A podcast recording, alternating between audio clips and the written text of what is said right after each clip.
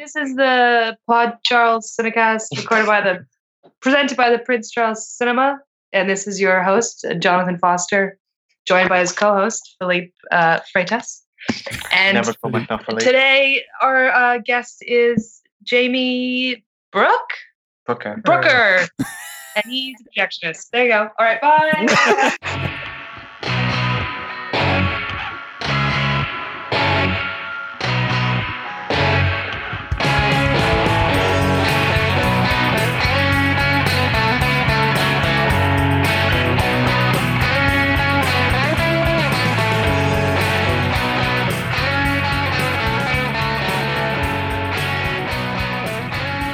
That was almost as good as one of the fire announcements, wasn't it? Nice. Welcome to the Pod Charles Cinecast, presented by the Prince Charles Cinema. This is your host, Jonathan Foster. I'm here today again with, we've cleared it last week. It's my adopted uh, stepson, whatever it is. Uh, it is Phil. Phil, found on the church steps, adopted stepson. Phil. How are you doing this week, Phil? Am I, am I right? I'm hanging in there. I'm, you know, trying to, you know, just that. just you- keep on keeping on. Have you managed to get yourself out of that ball yet? Uh, yeah, now I'm in like a, you know, seated position most Yeah. days. Still But, you know, standing, it's so, still slightly tough. fetal. yeah, slightly fetal. But, you know, we were just talking about it. I exercised today. I went for a jog. And Yeah. hopefully I can keep that up and incorporate into my routine of, you know, like sleeping and self-loathing. hmm and it will coalesce and I'll, you know, get out of quarantine a better man.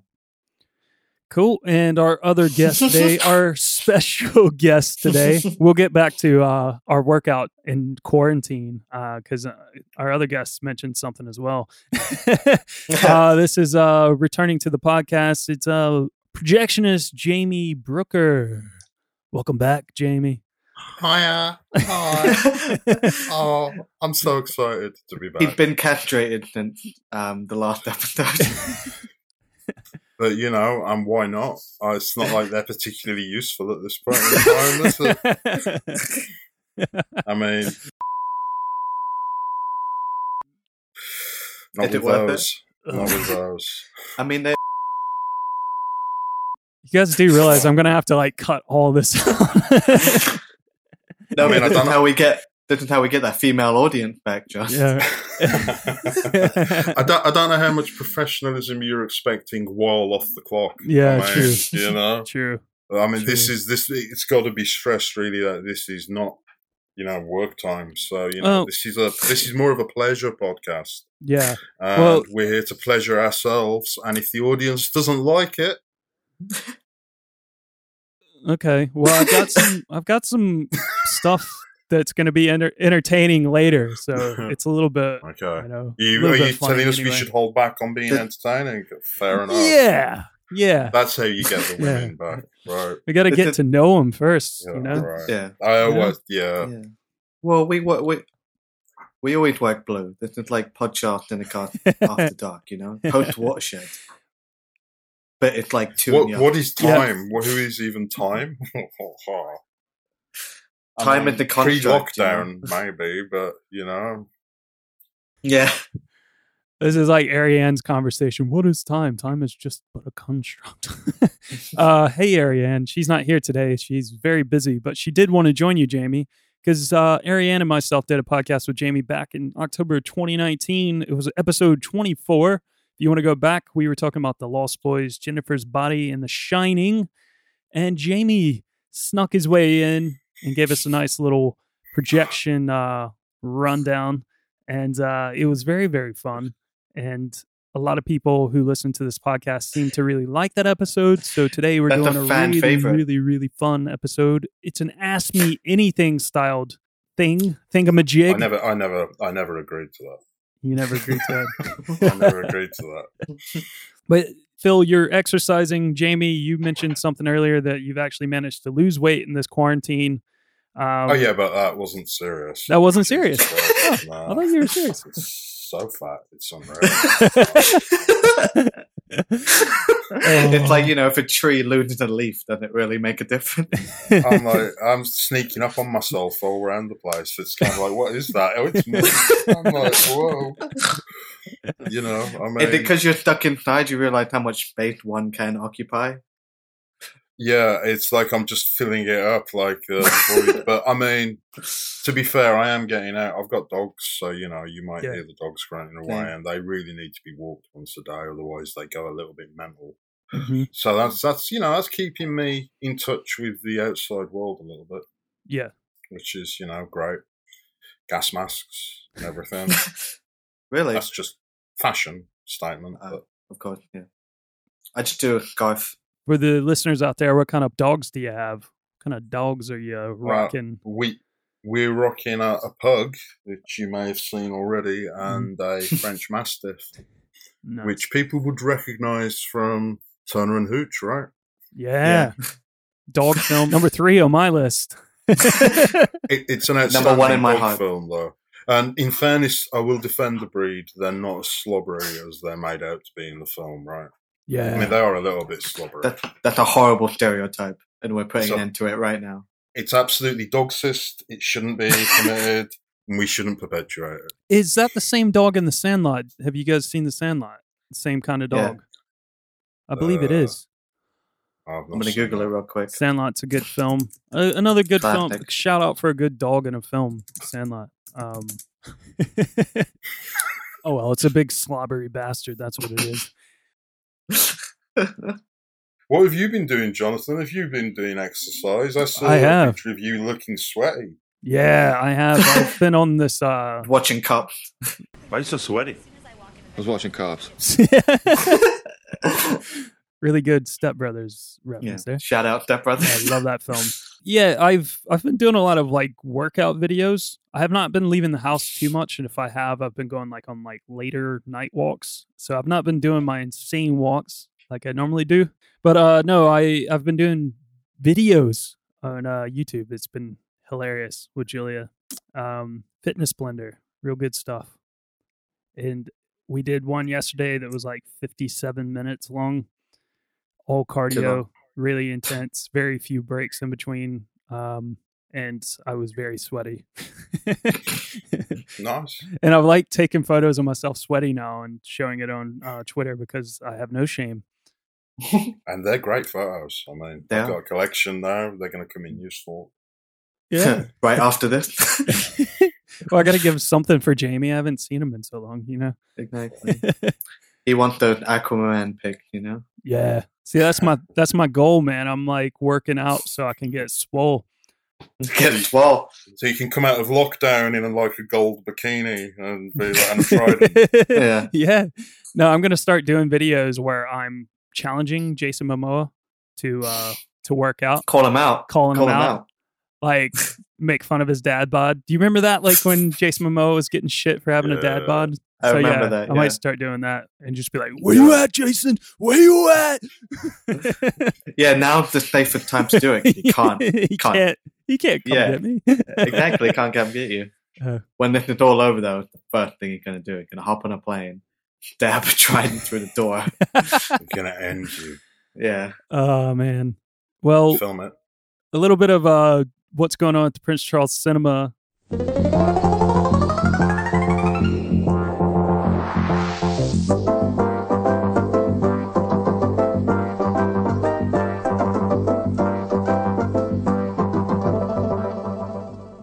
Still closed. Yeah, we are still closed. the doors are still boarded up. But yeah, we got a new Facebook group over on our Facebook page, a new group you can join if you have Facebook and you do that thing.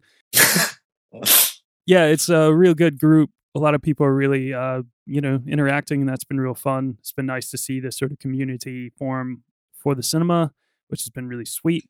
Uh, we've been doing some other fun things like some nice little games and stuff via our email. So join our email if you can. Go to princecharlescinema.com. You'll see uh, join the mailing list button on the front page. But we've been doing things like, have you guys seen the recreate the frame? Did you guys see that? I, I Yeah, that was fun. Yeah, I thought it looked enigmatic. I'm very, I'm very impressed. Yeah. So yeah, we're doing this thing called Recreate the Frame, where if you want to win one month of free cinema trips once we reopen, like who wouldn't, who wouldn't want to do that? It was, I mean, Sophia's recreate the frame was magnificent. Yeah. I was With I the dog? really Yeah. impressed. Yeah, that When was she- great. When she posted it, it was uh, it was kind of daunting um, because I hadn't done mine yet. Yours was really good though. Oh, the thing is, I don't understand how how did the dog get Sophia to sit still for long enough to take the photograph? right? I'm like, what? He just put it on a What do- timer and like did load. Well, No, That's a very good boy. yeah, the goodest of boys. So basically, what we're talking about is this thing called recreate the frame. It's like where you pick a shot from a film, your favorite shot, a shot you admire, whatever it is, uh, and then recreate it to the best of your abilities at home. Uh, take the photo and then you email us at hello at princecharlescinema.com and uh, be sure you include the original frame as well. If we pick you as the winner, then uh, hey, you might win one month of free trips to the cinema, and you can also bring a plus one, which is pretty sick. Yeah, get to submitting, get crafty, see what you got, see if you can do something cooler than um, myself and Sophia, and uh, which we're not in competition though, so it doesn't matter. but yeah, any listeners don't out there, it. if you want to do it, go ahead. It'll be really fun uh, to see what you got. I mean, that should also be the way that they open up future job applications via recreate the frame as well. That all applicants have to send a frame in that they've recreated at home. That's way so you know, so if you want to work for the Prince Charles, get them in early.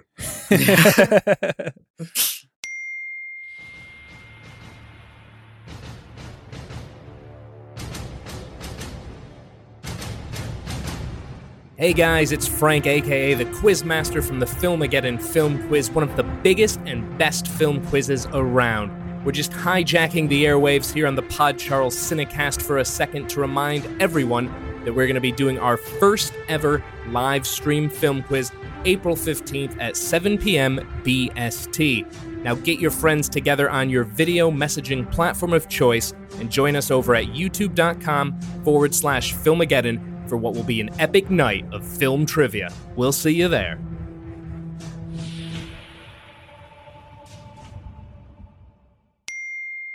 All right, let's get into this Ask Me Anything. Uh, Reddit is uh, full of full of Ask Me Anythings, and I feel like Jamie is the human form of Reddit. Um, so Whoa! I didn't expect it to be so burny in here today. Yeah. Getting I'll hot now. just- I'm sorry, Jamie. Let me just get the aloe vera ready because this is obviously I'm going to need it. burn. Yeah, Jamie, Burn, uh, this is a roast. I'm sorry. Um, you thought you were coming on for an Ask Me Anything. The roast, This the is roast of Jamie The Brooker. roast of Jamie Brooker. No, uh, but Jamie is a longtime projectionist at the cinema. He's been projecting for many years. Back in our episode 24, when we had Jamie on, we did have a really nice conversation with him, but we might touch on a few things that Jamie talked about. Uh, Jamie, uh, how's it going? How how It's how are you doing? It's, uh, How are you doing in this quarantine though? I haven't you getting really noticed, to be fair. I mean, you know, I I come, I get, you know, I take the dogs out, I come home, I put some films on. It's like being at work, really. Just Yeah. slightly less. Lace them high-tech, up. you know. yeah. You know, so yeah, I mean, no, I'm I'm doing all right considering we're into week three now. It's all right. Um, um, Aw. excuse me, excuse me, one moment.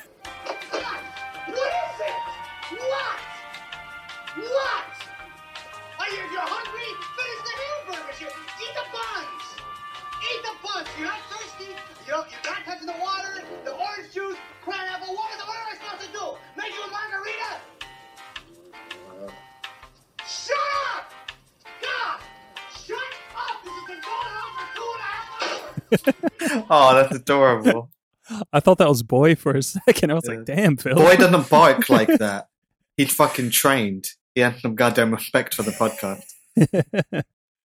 But yes, I know. So I'm good, man. I'm good. It's it's been going all right. You know, Nice. I mean, obviously we were all uh, we were all enjoying a constant backdrop of anxiety and tension and paranoia and fear and anguish and depression and despair. But I'm good. yeah, but what else is new? You know, Yeah. that's I mean, that's you know that's just the backbeat of living in London, right? exactly. Also, It's as long as you're more- just being honest, I mean, you know, it's good. We should be honest. If we're uh, we're feeling that way. I mean, it is certainly it's it's a very unique time to be alive. man. Yeah. Um, so you know, yeah, it's it's weird. It's very weird, and I am weirdly missing being at work. Mhm. Um, you know, it's like that's probably the first job I've enjoyed other projection jobs, but it's probably the first one where I've genuinely missed just going in and hanging out with the guys who work there and doing what we do because you know. I worked on the last night that we had, um, the Me last too. night of actual business yeah. and it was really surreal. I was in all day, and it was kind of like going ahead and getting everything ready for the next week because usually for for projection, the start of the working week, Monday, Tuesday, is when you prep everything for the following week's program. And so, you know, I was doing all of that with this constant not being sure whether or not we were even going to be open again the next day. And as it turns out, we weren't Yeah. Yeah. and which in some respects was a great relief because especially the front of house staff were getting very concerned at that point about everything that was happening but it was strange um, and it was kind of like uh, caught all of you guys talking about the kind of how emotional it was to be in that situation. And it was emotional man.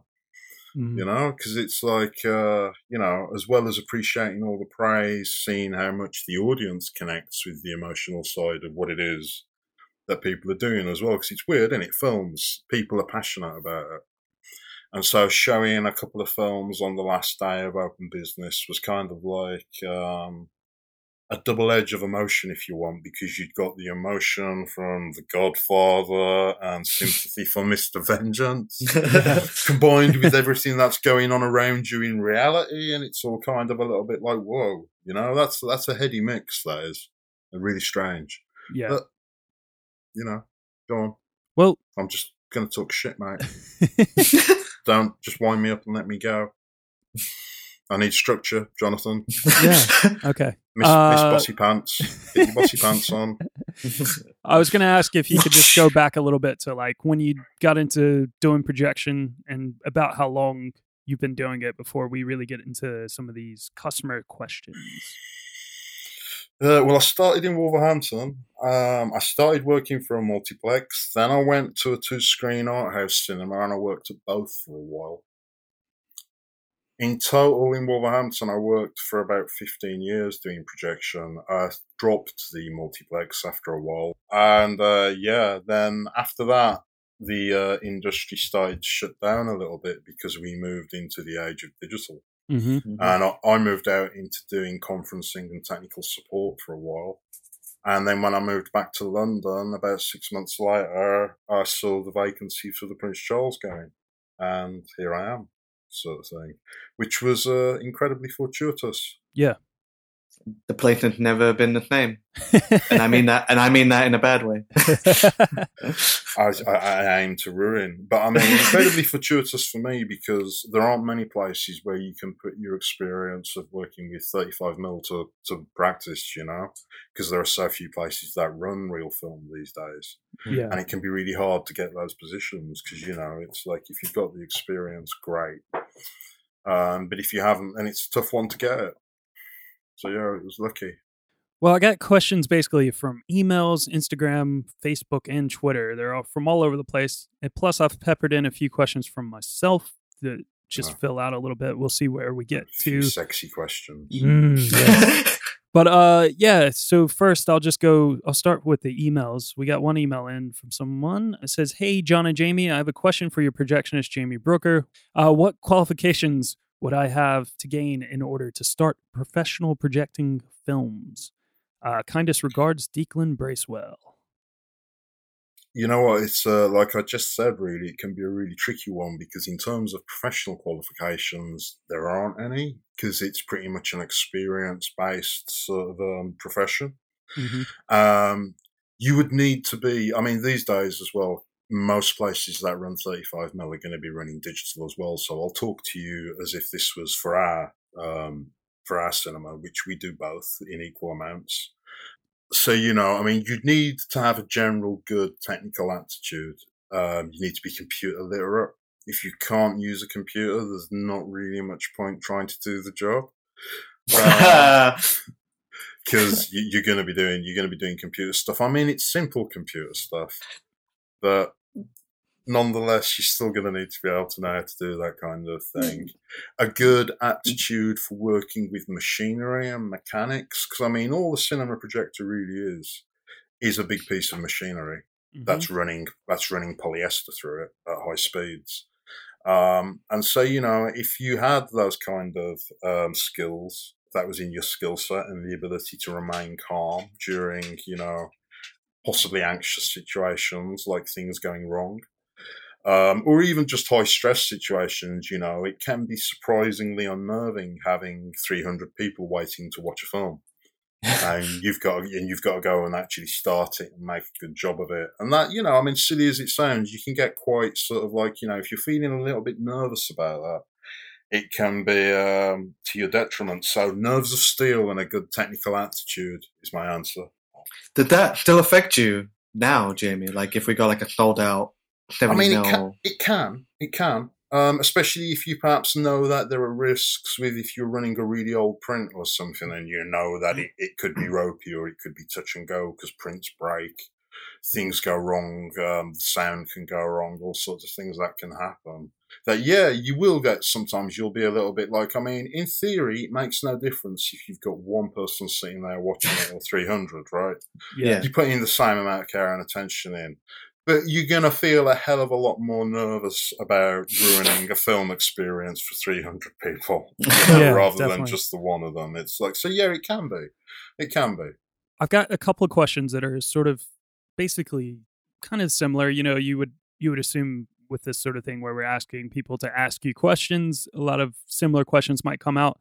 So Maddie.sonil on Instagram said, How did you learn to project films professionally? And Jake Beck says, Where would might one learn the ancient art of projecting? Kind of the same question.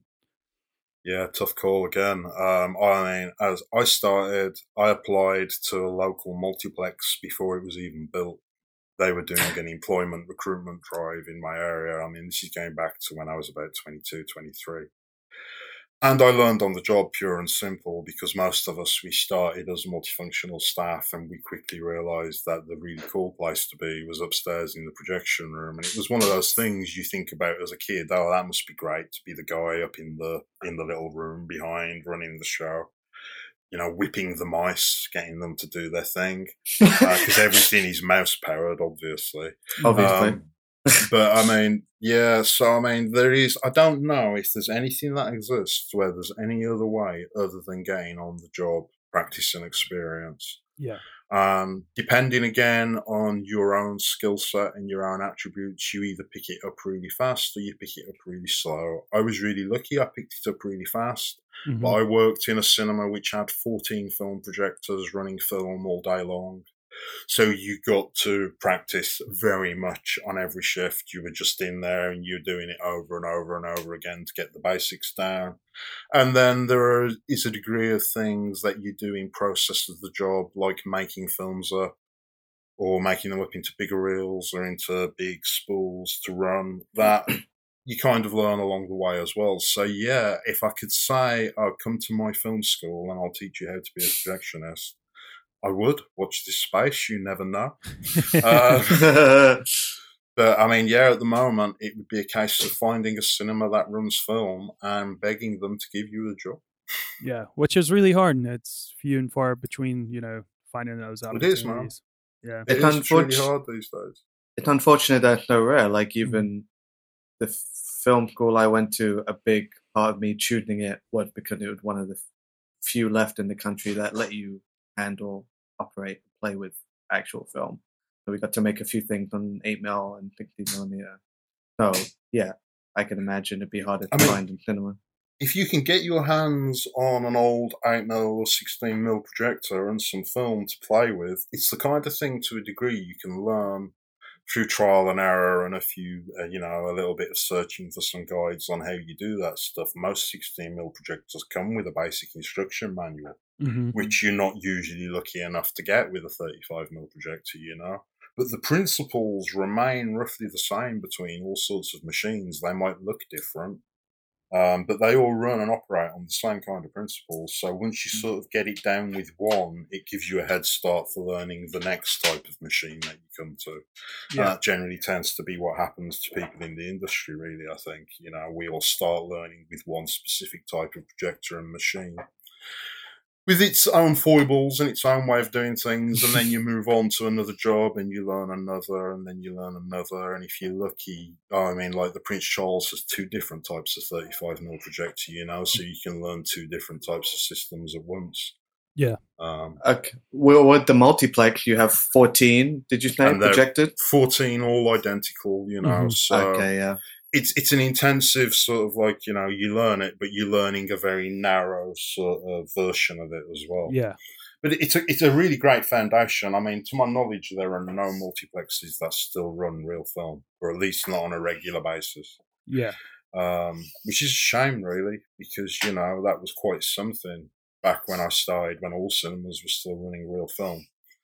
Um, you know, uh, that could be like huge. We'd have like Titanic on five screens, so you know, five five prints, just all these Gigantic thousands of feet yeah. of Titanic. Yeah. yeah, yeah. But yeah, so that's uh, that's it, really. I mean, beyond trying to find somewhere that will teach you or give you a job to learn it. I don't know if there is anywhere. If somebody does know, it could be that Dolby Laboratories have a studio that you can go and learn at. Um, let us know because I mean Yeah. that would be. I'd really, I'd really love to go and have a look, but you know, I don't think there are any um, teaching opportunities available.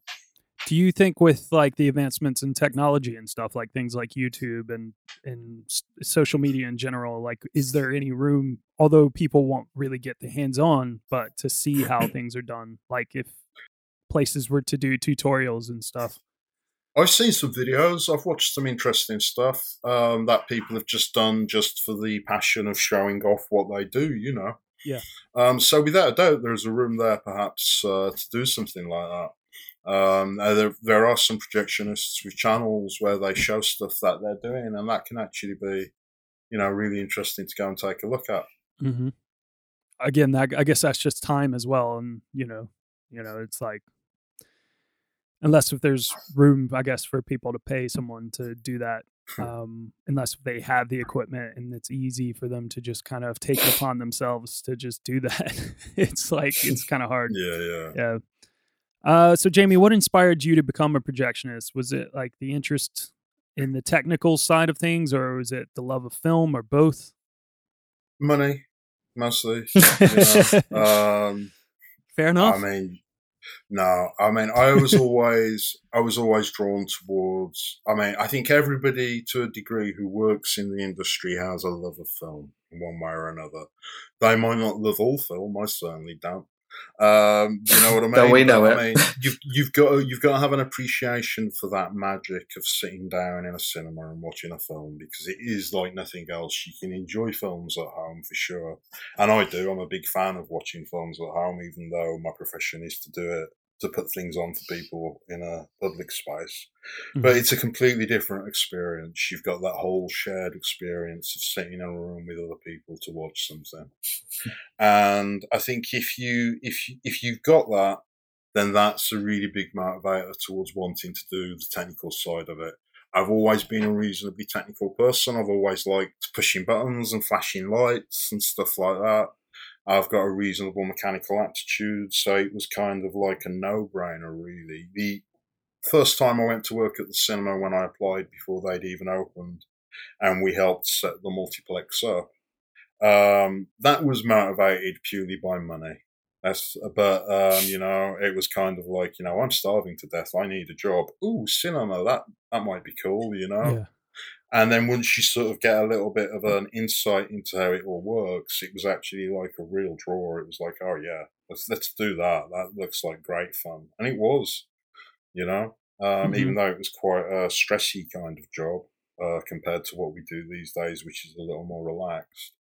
Um, it was it was you know it was a motivation, and you get that kick out of being able to deliver something for people, you know to be at the end of that chain where you put stuff on and the you know if you do a good job people shouldn't even know you're there but at the same time that's great because you sit back and you can be like well they had the best show we could possibly give them you know Yeah. which is when you're dealing with old films as well, that can be very satisfying. There Mm-hmm. are incidents or occasions where a projectionist might have spent a whole afternoon putting a film together because it was in such bad condition. And they did a great job of it, and then you run it and it runs really well, and you can be like, great, you know. Uh, Jamie, uh, RB asks, what's more important, girth or length when it comes to beards? yeah, of course, beard. We're talking about beards, Beards. and nothing else. Beard. I mean, I mean, girth's really important, but you've got to have a bit of length.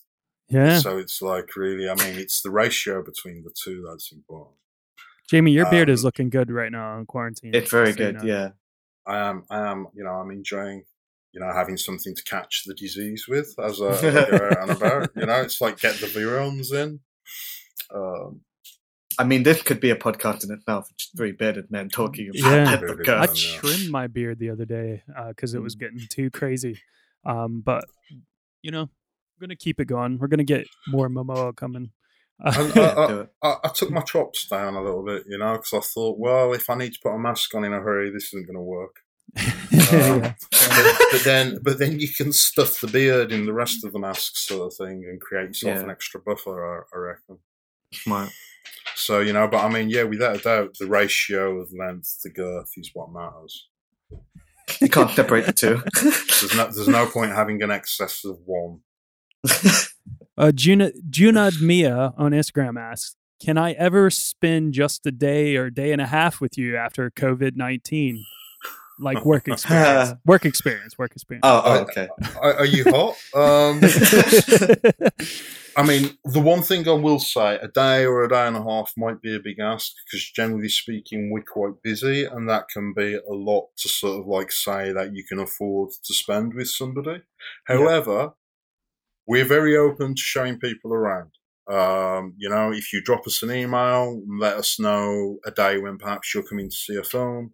If we can get the time to actually give you the tour, show you around, and let you know how things work a little bit, virtually every one of us who works there are all very happy to do that. So that's, you know, send an email in um, and, you know, let us know you're coming. You can ask on the fly if you want, but you run the risk of it being a bad time.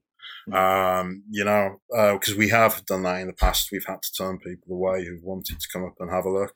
yeah, Um, but as a rule, if we can get you in, we will sh- get you in and show you around if you're interested.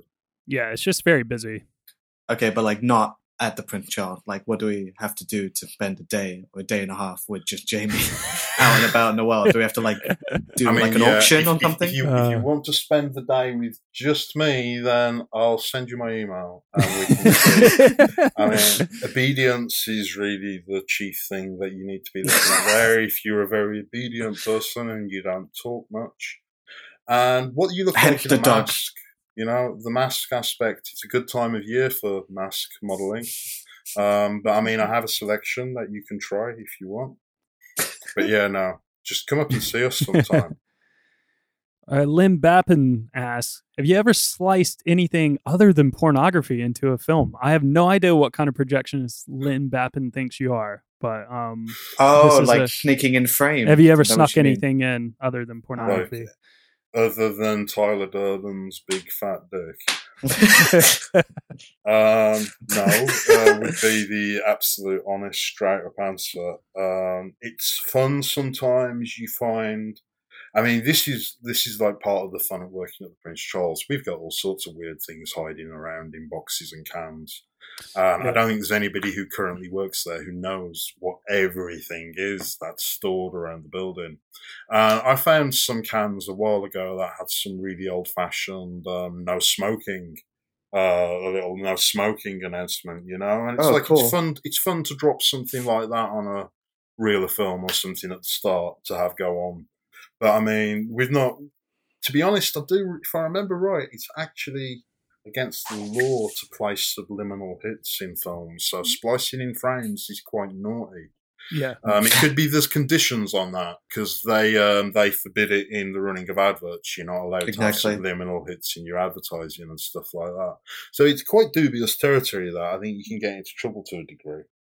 at our cinema, like you can get in trouble just I mean, obviously for messing with the print, like we Exactly. wouldn't do that. Like, yeah, Yeah, yeah, that's the thing. I mean, it's like we can certainly, like say, sometimes before a 35 mil, we might put some trailers on. Yeah. Um, that's always like, it's like, yeah, if you want to like line a couple of 35 mil trailers up and run those before the actual film, Mhm. and those kind of things can be fun to play with. And so, public service announcements that turn up.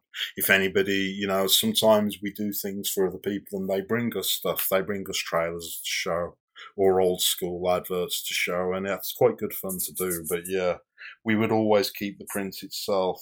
The idea in what we're doing is not to add anything or take anything away. So, you know, you want to be able to present exactly what the director gave you to present. definitely. Well, that's a good question, though. I mean, it's I know it's coming from more of a hey, I've Sure. I've seen this in films before. It's kind of a funny idea, but um, it Yeah, doesn't it doesn't happen. I don't know if you've ever done it like in your past projection life, you know. But I I figure you're kind of if you're doing something like that, you're not. just kind of like, well, I'm I'm ready to leave this job.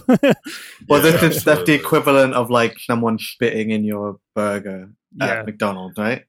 Yeah, and I mean as well. I mean, in the old days, the adverts used to run from thirty-five mil, and you'd get a new set of advert reels every week, and those would contain a lot of bits of film, shorter bits of film spliced together.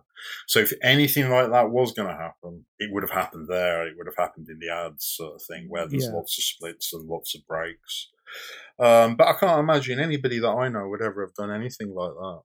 Uh, Jamie, are there any particular memorable cinematic experiences you can remember influencing, like any love for you for film, like when you're Um, younger? Anything that really ticked your boxes? I mean, Star Wars was the first film I remember seeing at the cinema for sure. And yeah, I remember I must have been five or six years old, and I remember being frightened. I didn't know, you know, I didn't know what I was looking at. I was like, is this a portal into another dimension? is this, you know?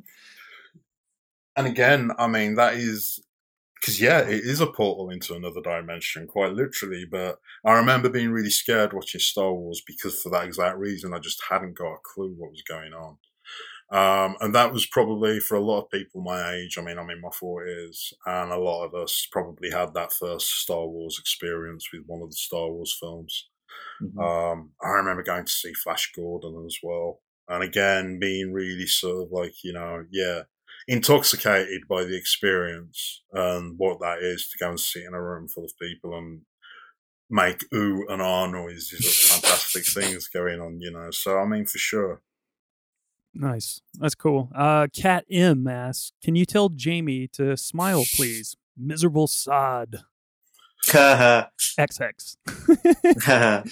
Well, I'm not smiling for the rest of the day. Just for that, you don't for tell me what to do. Yeah. no Uh, smiles off me. Mm, I'll get G- you for that. Jamie, what are the pros and cons of screening 35 millimeter versus digital? Ooh. Oh, here we go. I mean, that's a good point of uh, constant conversation and debate. We have this one at work quite a lot, right? Mm. Um, I mean, the pros are if you've got a beautiful 35 millimeter print that's in really good condition on really well maintained equipment, it will look and sound exceptional. Mm-hmm. And it's very similar to the, the debate on whether or not vinyl or digital is the way to go. You know, if you've got good piece of vinyl on good equipment, it will sound amazing. Uh, and it's exactly the same for 35. If it's a good print and, you know, your lenses are in top nick and your lamps are in top nick, your screen is in top nick, then you can be absolutely bowled over by how great it looks. And that's happened to me at the Prince Charles many times. Because the con is, if you've got a scratched and dirty print, then you know to a degree you you for me there is a threshold that you pass where if it's really scratched and really dirty or if the color is really faded that it's kind of like is this as good as whacking a digital copy on instead that looks really nice and sounds really nice you know and i'm quite as a lot of projectionists probably are, we're quite touchy. We probably get upset quite quickly by what's on the screen where a lot of people wouldn't even notice, you know? Yeah. So even a small amount of dirt or scratches on a print can be quite upsetting, and we'll be like, "Whoa," um, you know. But to a degree, again, I mean, you get that whole full intensity of the photography how it was meant to be delivered. Um, so it's a kind of really funny one. I'm a big fan of showing film and showing real film, but it's so rare that we get the really exquisite condition stuff. And usually I get quite excited whenever it does happen. In saying that, there are some older films where it doesn't really matter if it's a little bit beaten up. Warriors, you know, we show the only print Yeah. of Warriors that's in existence, at least on this side of the Atlantic. It's it's red. There's no color in it whatsoever. It's scratched. It's dirty. It's missing chunks of, you know, it's been broken so many times over the year. But again, that's more about an experience than it is about, you know, a pure cinephile kind of, um, you know, high definition thing. Uh, so I don't know, you know, uh, there's a part of me which myself that I've put films on and I thought to myself, this is scratched beyond the point where I would want to watch it. And that makes me feel bad for the audience because there's nothing we can do about a scratch on a print. You know, unfortunately, we can we can do things about other issues, but a scratched print is scratched forever, basically, and that Yeah. can be really aggravating. Again, damage on soundtrack can be really, really frustrating because there's very little you can do to compensate for it if it's happened. Um, and yeah, that's really frustrating when it does happen, you know, because you want people to be getting the best. hmm Yeah, I mean, you're talking about those prints and stuff at times that might have knocked your socks off. Uh, I mean, I can remember, and it's a shame that it wasn't really something that was open to the public for numerous screenings, but that Once Upon a Time in Hollywood's screening with uh, Directors UK when Tarantino was in, that print was Yeah. unbelievable. Unbelievable. That show print. I mean, it really is a shame that more people didn't get to experience that show print, and because we were promised we would get that show print back for some public screenings, and I am aware that that won't happen now yeah. due to a mix-up somewhere with the people who own the prints, and it's a real shame because it would have been a beautiful print to show to people. I mean, yeah, I would have said, you know, if you want to come and see the difference between a digital presentation and an analog presentation, come and have a look at this print on Yeah. screen. It was in such good condition. It was such a well-produced print from the lab. It looked and sounded magnificent. And I think a lot of people wouldn't have known they were watching a film print, even just because, you know, usually the way you tell is from the degradation that's there, you know, that will be what tips you off. You'll be like, oh, a, a fleck of dust on the print, you know, whereas digital is always perfect. Um, but you couldn't even see any imperfections on that. It was outstanding. I can think of some other prints that we've had and actually some that we will be showing again, which is we've got all the Harry Potters on 35 mil, which was supposed to be the Harry Potter marathon this weekend, I think. yeah, I believe so. Um, Or was it next Or- weekend? I'm not sure. It was due in April though. Yeah, it's like end of Um, April. could- Yeah, it might have been the end of the month one as part of the Harry Potter marathon. And they're pristine theatrical prints. They're in really great condition, so they would show off for you how good 35 mil can be. We've had some really odd random prints that have come in because they've been in storage for years and years and they turn up brand new or hardly ever run. Yeah. Hocus Pocus. There's one that we Oh, show yeah, quite regularly now. It, mint condition print, you know, and you put it on screen and it looks amazing. Um, Hellboy 2, The Golden Army, Really? right? We I got we got sent that a couple of years ago for a show, and I opened the boxes and it had never been run. And you know, Mm. and we threw that up on screen, and again, because it's quite a pretty film anyway, it just looked Okay. amazing. And I stood there and I was like, "There's not, there's not a single flaw, there's not a fault." you know, and that when you get to that level, you've got the definition and the clarity of picture that digital can't beat. Pros and cons. Pros and cons. You've touched on this a little bit, the digital side of things. How has that like altered your job in the past? I know, I guess you get to run a lot of uh, film at the Prince Charles Cinema, so you might not fill it as much anymore. But in the past, how did that affect you? I mean, it's a big difference. I mean, even for something as simple, I mentioned adverts used to come on actual physical advert reels, you know. The fact we don't have to deal with that anymore is, is brilliant because it would be a real pain having to change adverts for every single film throughout the week, sort of thing, and stuff like that, and then having to deal with fresh advert reels all the time. You'd also get degradation of the materials that you run a lot, like your adverts and your public se- um, public service announcements. Yeah. They degrade pretty quickly because they're running so intensely. So you know, having all of that pristine and encapsulated in an easy to run system is really nice. And of course, it means that, you know, you can have a film on screen with very little effort, which is great, you know, because once it's on the server and it's ready to go, then brilliant. That can be running in the background while you're doing something more vital, like piecing together a vintage print that really needs a bit of TLC. Yeah. So, if anything, the advent of digital helps us give a better 35mm presentation, really, because it means you've got more time to focus on that side of things, you know? So it's it's like it's like any technology when used right, it's a real boon. You know. That's really interesting. I didn't, I never thought of it like that, like one benefiting the other. You, they're, they're, always, they're always pitted against each other. I mean, yeah, you couldn't, to some degrees, we wouldn't be able to run a program as complex as we do for 35 mil if we didn't have the workhorse of the digital projector. Yeah. You know, I mean, there's still a little bit of work involved. You've still got to import your titles, you've still got to load your films, but it's not as time consuming as it is working with the 35 mil. Yeah. Where again, a, th- a 35 mil print can keep you busy for a couple of hours just getting it prepped and ready to run, you know, and that's if it's in good condition. If it's in poor condition, that prep time increases.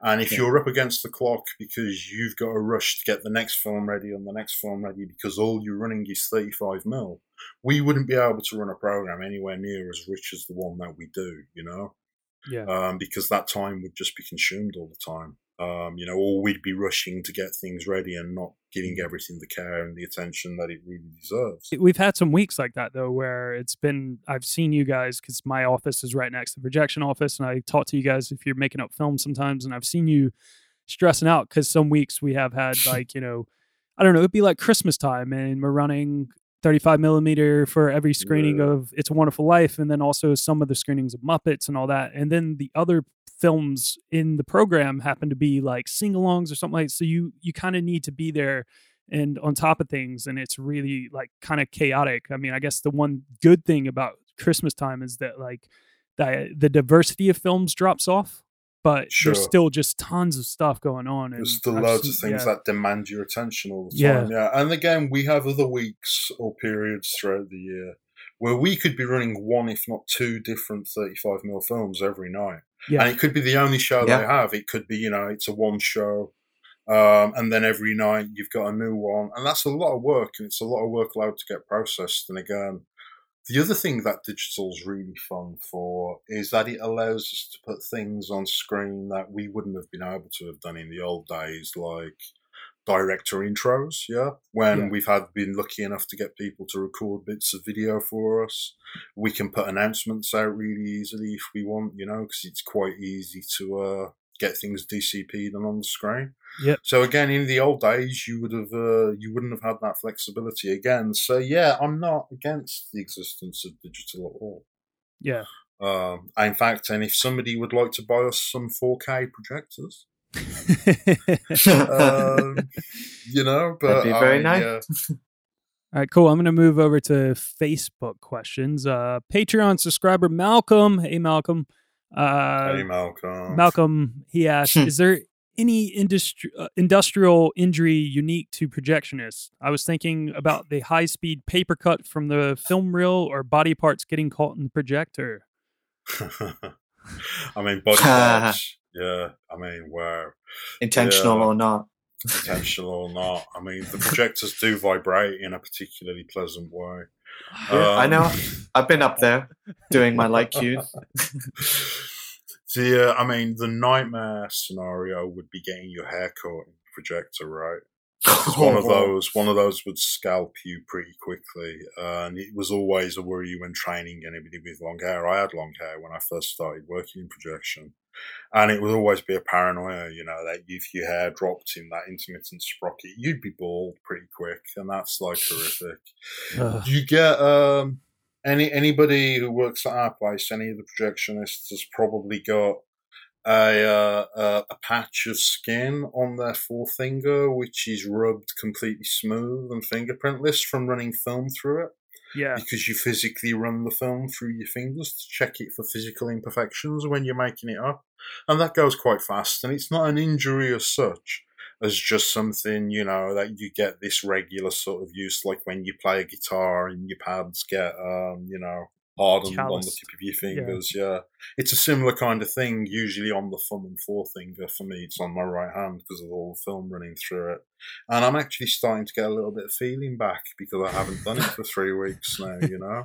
So Oh, I'm gonna when we when we finally reopen, it's gonna be blister time again. Uh, Um, because that's people who first start doing it usually find yeah they can't go they can't do that part of the job as quickly because it hurts them.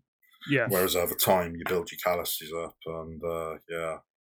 Um, other injuries, the I mean the silly one, and it's not uncommon at all to find projectionists have had hernias, um, and that's pure and makes sense, simple. yeah. And, Yeah. and two of us at the Prince Charles Cinema have had hernias. Yeah. Uh, that is from usually from lifting the weight of the films, you know. Yeah. Um, so yeah, it can be a tough one. I've I've worked. Uh, I've known a few guys who've had it. Who've been there and it's happened to them. Um, so yeah, that's like it's not a particularly glamorous injury, but it happens Yeah. quite a lot. Yeah, I mean, as someone who's helped carry some of those prints upstairs over the years, Yeah. it, they are heavy. And some Very cans, heavy. Yeah. some of the cases have like you know so many reels in them, and it's so ridiculously heavy. You also get the the cases that have the DCPs in them as well, and you like, Oh, I feel like super that can almost injure you just because you think you're going to lift something heavy and you're putting all this like exertion in, and then you just rip it up as like and you throw it into the ceiling. an empty box. Yeah, yeah. I mean, Nightmare Scenario, different types of film are heavier than others. Polyester is much lighter than acetate. The older films, like your pre 1990 films, usually come on acetate. So you get the odd polyester one slips through. And again, older ones sometimes turn up on acetate, but as a rule, the older films on acetate, and they're heavy, man. And if you get a bunch of six reels of acetate in metal cans in a big plastic box, is really heavy. I mean, really, it's like ridiculous. You can pick it up and you're just like, what? um, and then if you get, you know, six cans of polyester in plastic cans, much lighter. Uh, but there you go. It's uh, it's all part and parcel, and you learn your lessons, and then you learn to start splitting things and breaking things down into smaller piles as you get older and fatter and more hernias. yeah, you get you're asking us more and more for help. Even just Yeah. trying to get the spool, the film yeah, reel onto sometimes. the on and off the spool. Yeah, I mean they're Quite crazy. I'll go into that in a little bit because I have a question about that. But um, one one question here is a question: Which screen do you prefer screening films in, and why do you want to eat your dogs? Love Race War. My dogs look delicious.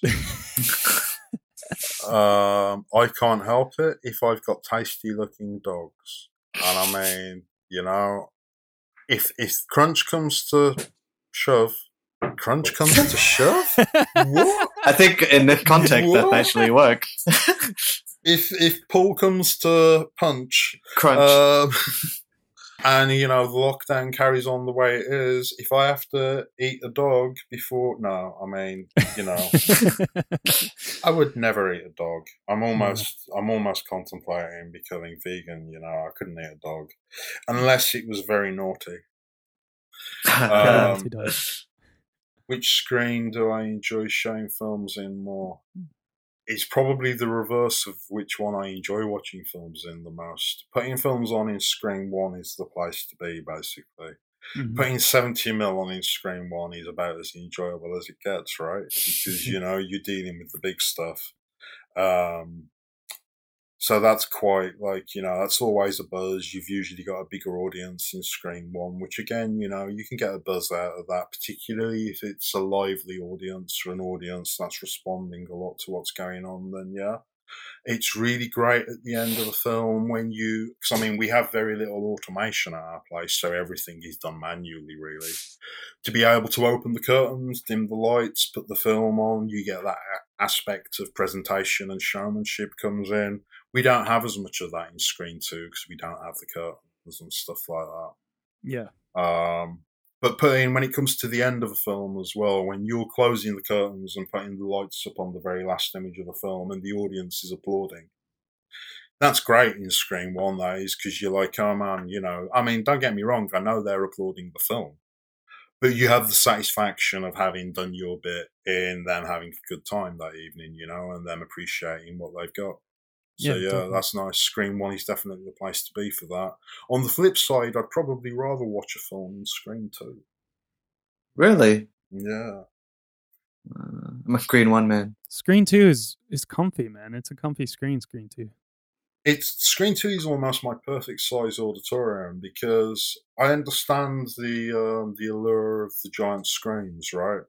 Mm. Um, but I think whatever size screen you've got, once you've been sitting and watching for ten or fifteen minutes, your eyes phase out anyway, you know.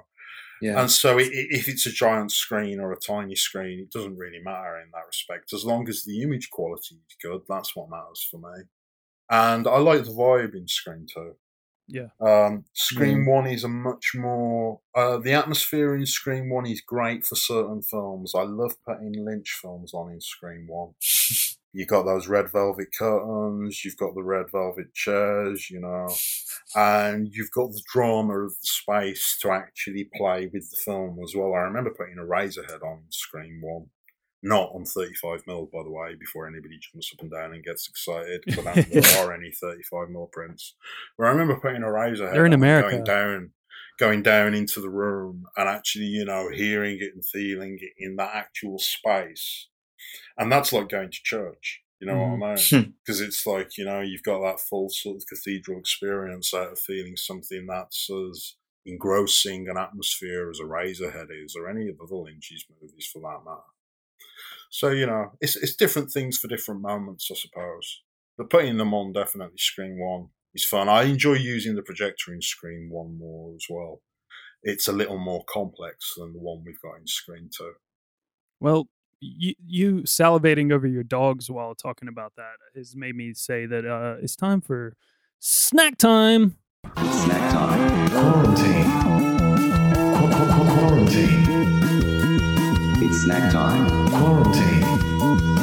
Qu- qu- qu- Quarantine. It's snack time. Lockdown.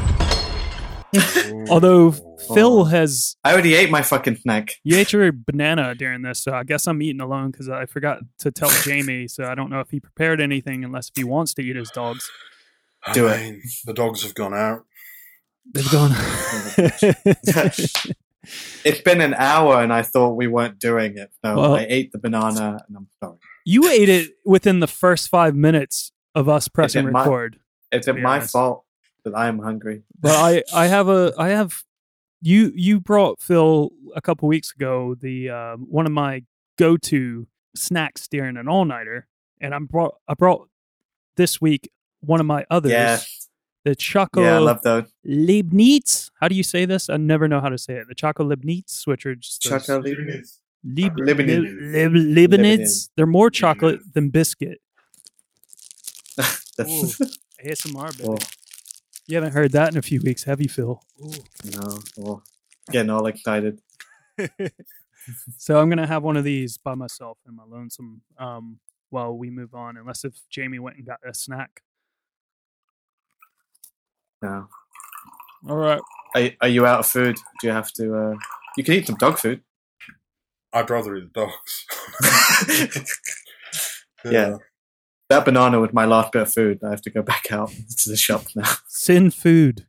How, how is how is how is your Choco Lebanese, Jonathan? Five out of five. Five They're star. biscuit, man. First good biscuit. legitimate five star for me on the podcast because it's such a good Wow. biscuit. Good is a good biscuit. biscuit. I'm a fan. All Big right. fan. moving on reese tonks asked and i i almost didn't put this in because it's silly but then i was like it's silly so i have to put it Yeah. in have you ever seen chip and dale's rescue rangers Uh, maybe, yeah. Uh, Obviously. there- well, I mean, is there a s- is there a cinema reference in that? i have no idea There, I mean, there are. Is there are no follow up to that question? that's all they sent in and i was just like this is silly I, i'm gonna put it in I mean, Uh, Chip and Dale are draft like movie characters. They draft like Indiana Jones and I think Magnum PI. But beyond that, I don't know. There was, there was a movie. Yeah, I haven't But, uh, seen it, so like obviously probably since I was a little kid. Um, I do slightly remember that, but I don't remember anything about it. I mean, let's make it let's make it clear for our listeners that Jonathan was never a little kid. We've seen, those photos, and Jonathan he came out born at like tall. five foot. Uh, Yeah. you know, He's not far off, listeners. the man is a beast. I found a, a baseball She's card of myself when I was a little kid at five years old, and I was already like four foot eight. uh, but Jason asks, "What's the longest film you've uh, had to make up, and how long did it take to make up?" You know what? I, uh, just the other day, I came across a photograph of the 13 reel film, um, and 13 reels is un- uncommon. Um, and I can't remember what the film was. It was a BFI print, and maybe it'll come to me in a minute, and I'll recall what it is. Otherwise, you're probably looking at the Godfather 2. Yeah. Um, I mean, how long is the Godfather 2? Is it something like three hours and 20 minutes or something? It's long. Three and a half. Yeah. Yeah. Um, Would it be So one of the that might be- Kurosawa films? maybe. Like Seven Samurai, I know is ridiculous. Seven Samurai isn't the longest, I don't think. Um, oh, oh, it's really, it's like, I might just have a quick check on my phone actually, because that one, that 13 reeler would definitely take the prize. I seem to remember those with most BFI issued prints, it was in really good condition. Mhm. And if a print is in really good condition, then you can you can get them put together relatively quickly. Um, Godfather Part Two is huge. What else is really huge though? I mean, we mentioned Titanic earlier. That was a big one, to be fair. Um, and I saw a copy of the Titanic get dropped once by two projectionists who were trying to move it. This is going back to the multiplex days. That was chaos. That was something that you never want to see. Um, the uh, what else is really wrong? Oh, gonna th- I'm going to carry on thinking about that question because there have been some monster prints that we've Yeah. run.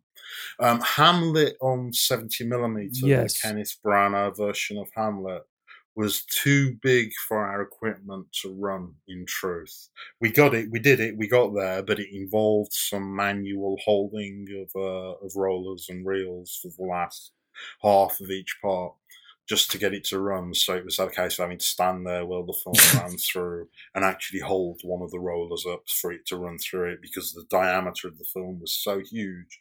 It was bigger than our equipment could actually genuinely handle. But we got there in the end. Um, Wow. For all 19 people who came to see it. However, it. however, you know, totally worth it. I hope they had a good time with it because it looked amazing on screen. Yeah. What about um? Sorry, I just thought of two. Like uh, Lawrence of Arabia. That's quite long, right? We do that on 70 mil, but we run it in two halves because it's got an intermission. Yeah, we're Okay. lucky with that. But So, Hamlet yeah. did Hamlet have an Hamlet- intermission? Hamlet did have an intermission, however, We skipped. no, however, the first half of Hamlet, I think, was something like two hours, 40 minutes, and the second half of Hamlet is like two hours, 10. Yeah, so long. Yeah, so even though it was split with an intermission, because the 70 mil film on acetate is so much thicker than the 35, even though I know it's wider as well, Yeah. um, it takes up more space on the plates again, and our maximum runtime should really only be about 2 hours 30 for 70 mil on acetate. Yeah. Uh, so, you know, it was a little bit longer uh, than we were anticipating it being. Yeah, that was nearly chaos, that was. Um, the 70 mil of Lawrence of Arabia comes on polyester as well, because I don't think, I think there are acetate copies of it, the older ones, the older mag prints. But the BFI, I think, are loath to let them out. Um, so we've always run polyester versions, which are much sort of smaller and more lightweight. Well, you kind of touched on this a little bit in uh, answering that question, but I just want to kind of like clear up things for listeners out there who might not be familiar how our system works and how projection Sure. systems can work. So, uh, what all does it involve to make up a print at the PCC? Noting that we have a platter system versus a two projector changeover system. Yeah, so we don't have a changeover system at the Prince Charles anymore. They used to when it was pure 35 mil. But our digital projector now occupies in both screens the space where one of your changeover projectors would have run. For a changeover system, you need two projectors, as you probably know if you're a big film fan, and that you run the first set of reels on the one projector and then flip to the next one, and then if necessary, when that second projector is done running, you go back to the first if you've got a long movie, and so on. Um, we don't do it like that. We use what's called a cake stand or Mhm. a platter system, which if you Google, you'll get some groovy images of. Yep. Um, where we make the film up onto a central ring into one giant reel, basically. Um, and then that reel plays through the projector and back onto a ring where it completes its journey as it started and as, as a completely made up reel. Um, and that means you don't have to do changeovers, basically, because it just runs in one big, continual, and interrupted run.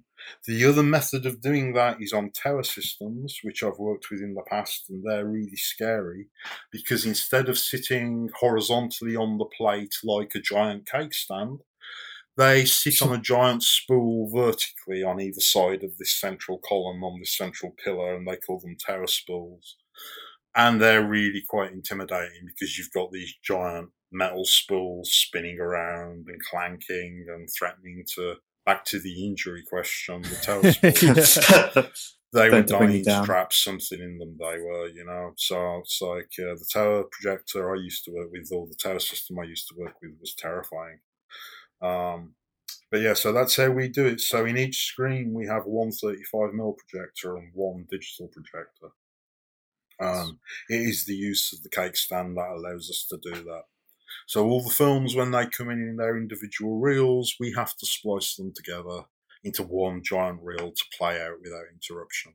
But it also means it's a touch more automated as well, which goes back to the point that it leaves us free to do other things while the film is running. Cool. Uh, quickly, Robert Beardsley. He asks, uh, most annoying slash comical breakdown, if you if any come to mind. Uh, yeah, I can think of a few. I mean, before I worked at the Prince Charles, I had uh, a film which we just started where the actual masking fell down at the very start of the film. um, so the masking at the top fell down and covered half of the screen, and we had Oh, to no. go in and start pulling on it to pull it out of the way to get the film on. That was really annoying because having to do anything in front of a room full of people like that is pretty, you know, stressful Yeah. especially as you know they're heckling you as you go. Um, at the Prince Charles, we've had some quite frustrating breakdowns. Um, doing Hellraiser on 35mm with one of the actors who played one of the Cenobites in the house as he came to do a signing for us. That broke down on the first reel change because there was a bit of undetected stickiness on the film, which caused it to wrap around its own control unit and it caused a break and uh, I was sitting watching that film when that happened, so I was particularly annoyed, you know. Yeah. Um, but you know, it was good because I was able to go up and help get it back on screen, so we got it on screen nice and quickly. I mean, every kind of breakdown of that kind of like where you know the audience has their film interrupted is always really sort of like uh, frustrating. But it can they can be funny as well, you know. We had one film where uh, the plate just stopped taking the film up towards the end of it, and it was all just spooling onto the floor underneath the projector. And I walked in to find that, like a big plate of spaghetti gone wild. I remember that. and I just, you know, my very first instinct was to laugh because it was so horrifying, you know, it was just like, oh my God. Um, so, you know, so all of them, there can be an element of sort of comedy involved when that does happen because if you're not quick and you're not careful, you can end up doing some damage to the film or even damage to the equipment. So, yeah, um, can't think of many other specific occasions or titles where something like that's happened. Uh, some of my colleagues have had real uh, comedy where films keep breaking. And that's the real nightmare, that is, because, you know, if you've got a really brittle old print or something and it just, it breaks every sort of like 10 minutes, you get to the point where you're almost in tears. We had once where we were uh, showing, it was a 70 mil print, and I can't remember what it was. It might have been the old print of 2001, where again, I remember our plate wouldn't take up and we had to sit there manually spinning the plate for the first 20 minutes of the film to keep it going. And then that, yeah. eventually it did. Because, you know, you get to the point where you're like, go on, go and get volunteers to come up and spin the plate for a bit so we can have a break. Yeah. Because you'd be surprised how tiring spinning a plate with film on it can get. But there you go. Yeah, I mean it's kind of like going to a kid's playground and spinning a you know a little Sure. what you A little roundabout. a uh, roundabout. Yeah, Roundabout. Yeah. Uh, Kevin Pybus asks, "What film print would you most love to get your hands on?" Is there any Oh, the, anything yeah, out the there? Devils. The Devils. the Devils? Yeah, Thir- 35 mil, the Devils. Mm. Yeah. Um, rumored. It's rumored that there is a pristine print of the Devils because it's never run anywhere. A pristine, uncensored, uncut print. Um, probably languishing somewhere in a Warner Brothers warehouse. Um, and it's been rumored that this exists and that it is known, but everybody denies it. So you can't get anybody to admit to it actually really existing. So we don't know whether or not this is folklore at this point, but I would really love to get my hands on that. I love The Devils. I think it's a great film. Um, Oliver Reed being the sex god that he is, Vanessa Redgrave being phenomenal as an actress, especially as an actress so young. She's absolutely remarkable in that film and you've got all of Derek Jarman's crazy set design. I mean, that film, I would love to see that on 35 mil yeah. um, in its in its complete uncensored state. Um, other films, I've been lucky in that I've got to show a lot of films that I would really like to have shown on 35 mil. Stuff like Pulp Fiction, Blade Runner, you know, all the kind of typical sort of films you might think of. Working at a place like the Prince Charles Cinema brings all of those to us, so it's kind of like it's really cool. It's one of the exciting things about working there, you know.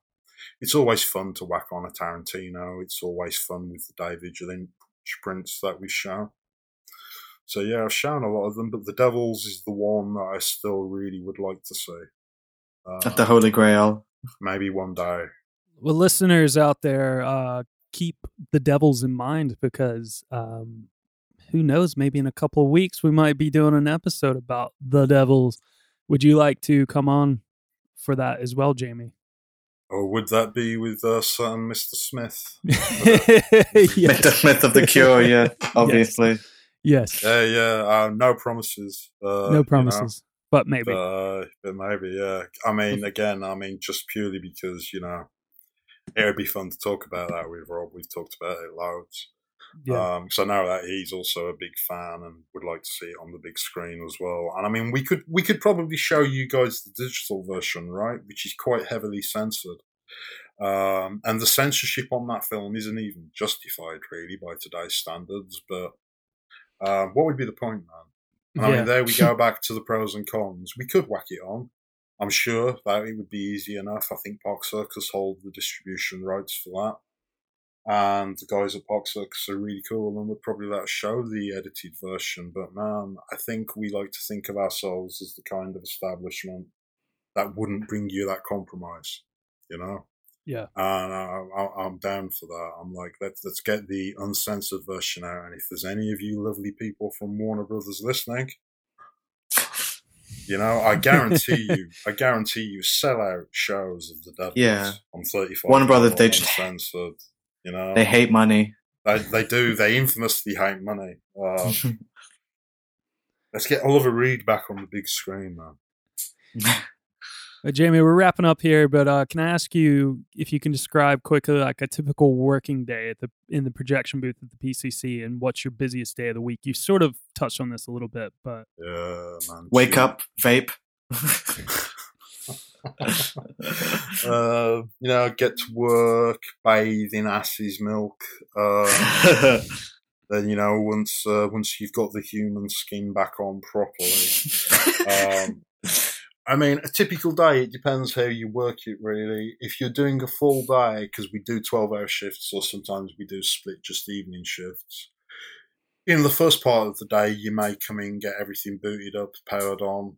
You may rehearse things, like there may be things like for private hires or for new DCPs that we haven't shown yet. We will always rehearse those so they get put out and put on screen before the start of the day. Just, you know, just to check for anything obvious like oh, this film is actually in Latvian with no subtitles, you know, stuff like that. Um, or for possible errors with the DCP. It doesn't happen very often, but it can happen. We don't have the luxury of being able to rehearse our 35mm stock. So for the digital, you've got to do it, haven't you? Because it's the least amount of effort required. Um, so those are the kind of things you do in the first part of the day. You take a look through the servers and make sure you've got all your content for the day because digital weird things happen sometimes. Things have been known to glitch, go missing, or files can become corrupt. Yep. Um, uh, your typical day beyond that would be making up a film, putting the films on. Usually, I mean, this is kind of like what we say within the team for how we run things. On your average shift, you're going to come in, you're going to make a film up, you're going to break a film down because you're probably going to pack off the one that showed the night before if you're doing one film a day, which is often the average. And then you're going to show a couple of films, you know. It's not very often that we have a pure digital schedule very rare that it happens, and when it does, it's noticeable. And you get to work, and you're like, "Oh, it's all digital today. I've got nothing to do, really, you know." Except for that, there's always films to get ready for the next day. Yeah. So you know, so in between actually starting the films up and finishing them and getting the shows on, that's usually what we're doing. We're usually getting films ready for the next shows and then the ones after that. With the holy grail of being able to get all of your films for the next week ready so you can have a cup of tea, sit down and relax because you know tea is a big deal in projection usually. Um, the busiest day of the week is, I mean, you've got two ways of looking at it because our weekends can be really busy, especially if you've got a lot of 35 mil on in the day. You can be showing all 35 million on one screen, and then on another screen you could have sing-alongs going on Yeah. or other interactive events going on, which means you're going to be running from A to B all day long. Um, but Thursday is the day where the following week will be finalised on the schedule. And so Thursday is a hard day, especially if you're working all day, because you're going to be double checking everything's in, everything's prepped, everything's ready. We like to have everything ready at least a week in advance. It's not always possible. Sometimes you get 35 mil prints on crossover from different sites and they won't turn up until the day before you're due to show them and stuff like that. Sometimes even the day. It has happened. it's happened. It's happened recently, and that's like yeah, less than ideal. Yeah. But again, you know, all part of the fun of doing it, really. Um, so yeah, different kinds of busy. The quietest sort of moments tend to be whenever we don't actually have shows on. Goes without saying, I suppose, because that again is also when you do your maintenance and when you do your sort of all your checks to make sure everything's in good working order. Um, so yeah, busy all the way through. Really, um, in an ideal world, it would be lovely to have more staff on for each shift, but obviously, you can only give so much for a little place like us, innit? Yeah. We're, we're lucky to have the staffing levels that we've got, really. Unicorn Ralph asks, Wonder who that. "What's your Jellicle cat name? What? What? What? What? What? what, what? What's your Jellicle cat name? Like Come you on. haven't thought about Yeah, have a it. good Come on. Jellicle name. Come on. like that. I don't know. I mean, I don't. I don't know. It's like, I, How do I know. answer this? Uh, How do I? Yeah, how do I answer? You guys, you tell me what's my Jellicle cat name. I mean, I've, I've not I've not seen the film or the musical. I wasn't expecting you to turn it around on me. Now I feel bad that I didn't come up Yeah. with a name But for oh, you. I don't know. Yeah. What what's what's your Jellicle cat name, John? Uh, Aqua Boy 3000. Anything you to make you almost spit your tea out. I bet you Philippe. yeah, I'll just go by that. He's- I'm not seeing the film. I don't know. You just go with Philippe. Yeah, Philippe. That's it's, that seems like a cat name. Uh, last real question from a user, and then one final question from me. Okay, so this is from Twitter. This is from One Voice, One Mic, a longtime listener and supporter of this podcast. So shout out to them. Uh, go check out Hi, their podcast documentary called One Voice, One Mic documentary. Uh, I think it's on Amazon. Uh, but yeah, can you see 8K projection becoming established within the next five years? In all honesty, no, I can't.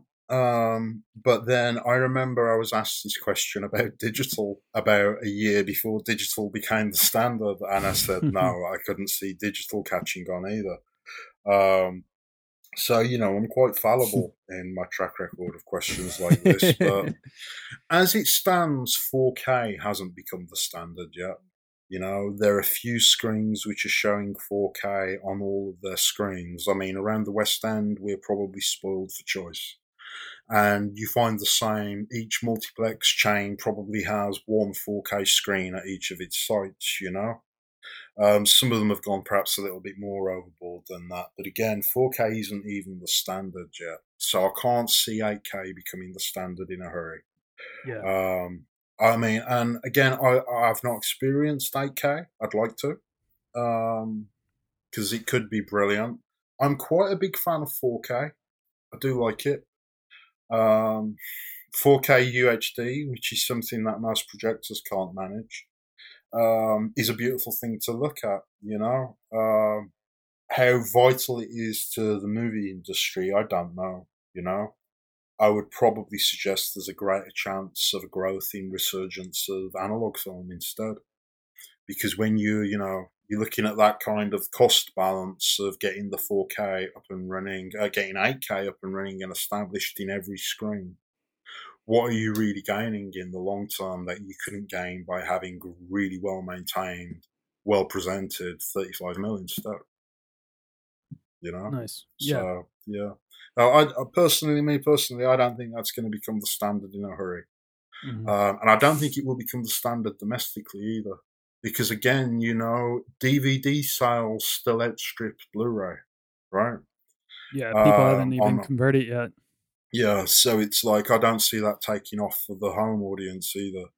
Um, but we'll see. You know, I mean, I think uh, I think it will be a different innovation. Will be what comes next, and uh, for me, uh, something that shout out to Paul, I share with Paul Vickery, our film programmer, is we're quite big on sound at this level more than actual image, and feel that perhaps its innovations more in how immersive the sound experience is that might actually be the next step, and that the evolution of what comes after Dolby Atmos could be the exciting thing. And again, if anybody from Dolby is listening who would like to, um, you know, gift us with an Atmos system for our auditorium, that would be lovely. Um, because I mean, for me personally, that would excite me more than getting an 8K projector. You know, being able to upgrade the immersive level of the sound because immersive sound can make all the difference. So uh, 3D, not Mhm. the make, big thing. I mean, this is the thing, isn't it? Do you remember when they Yeah. pushed for it and they really pushed for 3D to be the next Yeah. big thing? And now it's almost been forgotten again completely, and it's done as an afterthought. Exactly. You know? And a lot of people don't even bother, don't even like going to see. I actively 3D. avoid it. Yeah, me too.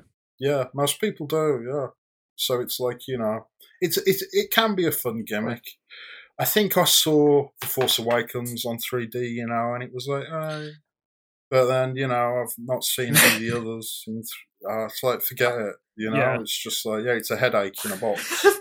yeah i've only recently seen 3d films that i've gotten like you know screener invites to through paul you know so it's just like you have no choice then you're just going to see something and it's 3d like you know x-men or sure.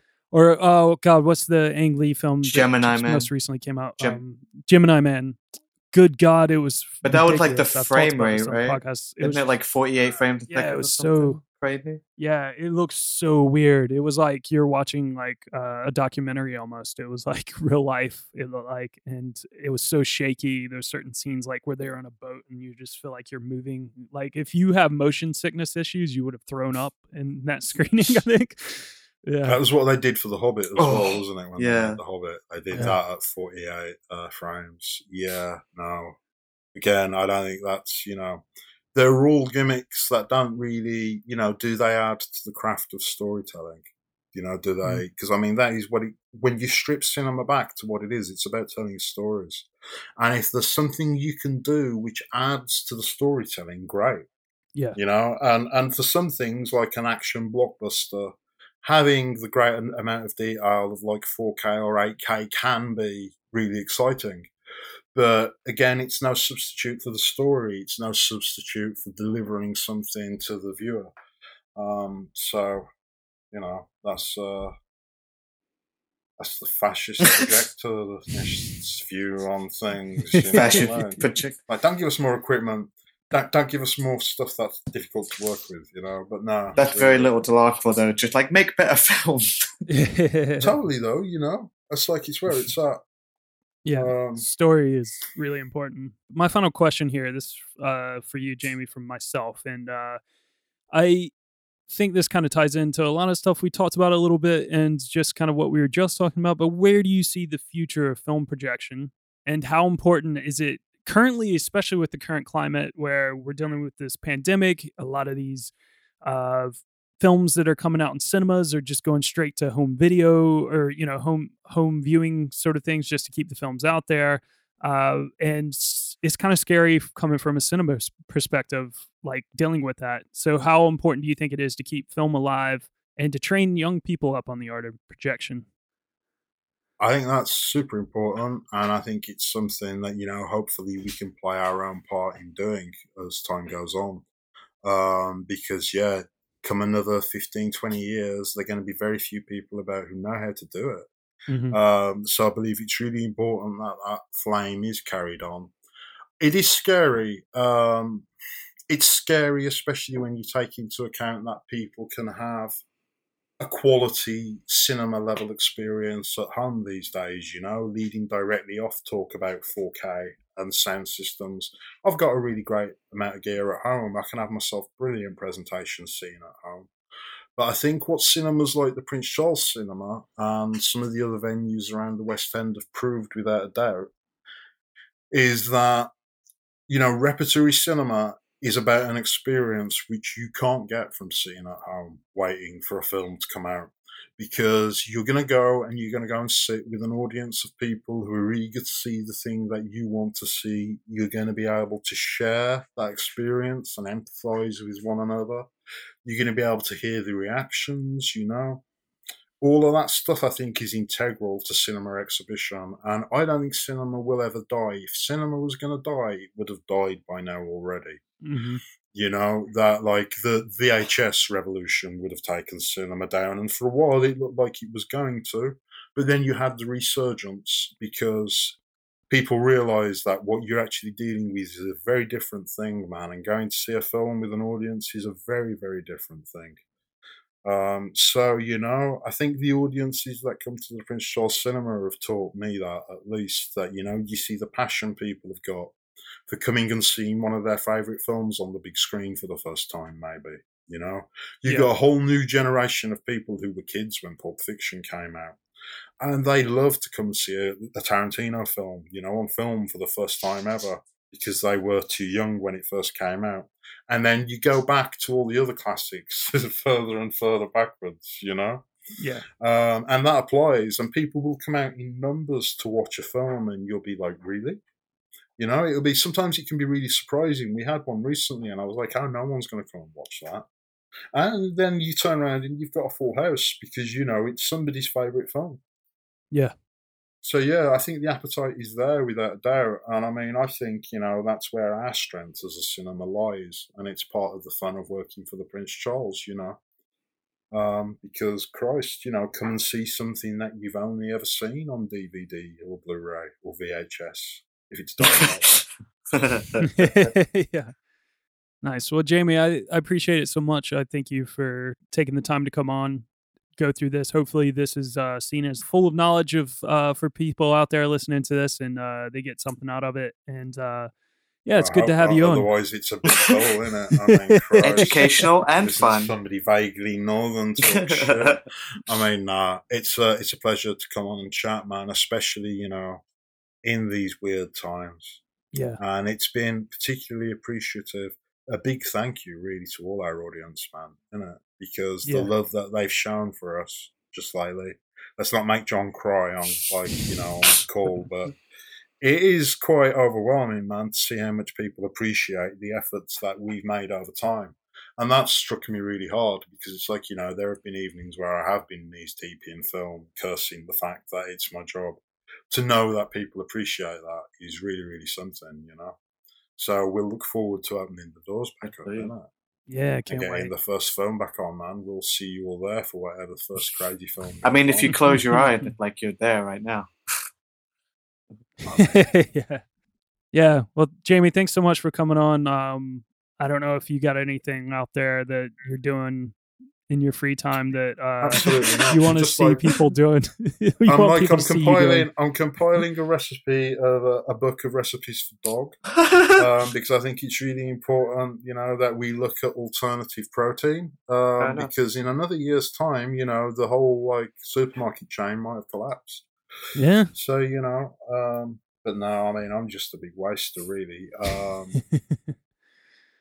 So yeah, there's nothing. There's nothing. I will pimp. Uh, I'm a big fan of Mubi at the moment. Talking about Yeah. not being able to go to the cinema, uh, Mubi have got some good offers on in terms of trial and deals, and they show a lot of really good films. Yeah, they do. I've, Mubi's uh, I've been enjoying the Vengeance trilogy on Nice. Mubi. So that's been like that's my last batch of films that I've been watching. Um, because that was again that was the last film that I showed was Mr. Sympathy for and Sympathy for Mr. Vengeance, which uh, is probably in my top ten favorite films. Um, I think the Vengeance trilogy as a whole is in my top ten of favorite Yeah. films, Definitely. and it was fun to be able to show that on the last night, last screening. So I had to catch up and watch the rest, but hopefully we'll get those on screen for you guys once we uh, once we get the doors back open. Yeah, definitely. And speaking of that, we are looking to get a lot of these films back on into that are getting canceled uh, right now because of the pandemic. We're we're looking to get them back into the program. Uh, particularly today, the day we're recording, it's Rex Manning Day. So happy Rex Manning Day! We will be looking to get Empire Records back in. I know people have been asking about that and stuff. Um, so yeah, I mean, just keep an eye out on PrinceCharlesCinema.com. Be sure to support us. Get a membership. Get a gift voucher. Do whatever you can. If you can't afford it yourself, tell a friend that might like the Prince Charles Cinema. Tell them to get a membership or buy one for a friend. Whatever you want to do. Uh, also, you can always hit us up at the PCC Podcast on Twitter and Instagram. And you could always send us an email at podcast at princecharlescinema.com. I really appreciate all the people who reached out and gave us questions for Jamie today. It's really nice to have things to talk to him about that weren't just questions I put forward. Even the jokey ones um, that you probably realized who these people are that ask these questions. uh, but yeah, it was a good time. Um, if you want to, hit us up on patreon.com forward slash the PCC podcast. Uh, every week we give this podcast out for free weekly. It's a lot of work, even during this time where I'm not really doing as much stuff. But if you want to support us, you can hit us up once a month. We give you a bonus episode. Uh, and this month we're working on something that's going to be a doozy. But we already have three really good episodes, including Uncut Gems, a breakdown of the awards season, and we also have uh, a Showgirls episode with Ariane on there, and it's one of her favorite films. So yeah, if you want to hit us up on patreon.com forward slash the PCC podcast, you can do that. Fil, where can people find you? uh, uh, sorry, distracted. Um, but right now, little private Skype date with Jamie. Obviously, have to follow. Um, just other- otherwise, I think he's gonna explode over there. Um, does it matter? I don't know. I'm self isolating. I'm at home. You find me at home on Twitter. You're at home. Um, yeah, far away side. Far away side boy. yeah, and you can find me at tall 4 L T A L L, the number four, A L L, on Twitter, Instagram, and Facebook. So yeah, this is us wrapping up. This is a very good time. Uh, thanks, Yeah. Jamie. Thanks, Fil. Keep having fun. Yeah, rocking in the free world.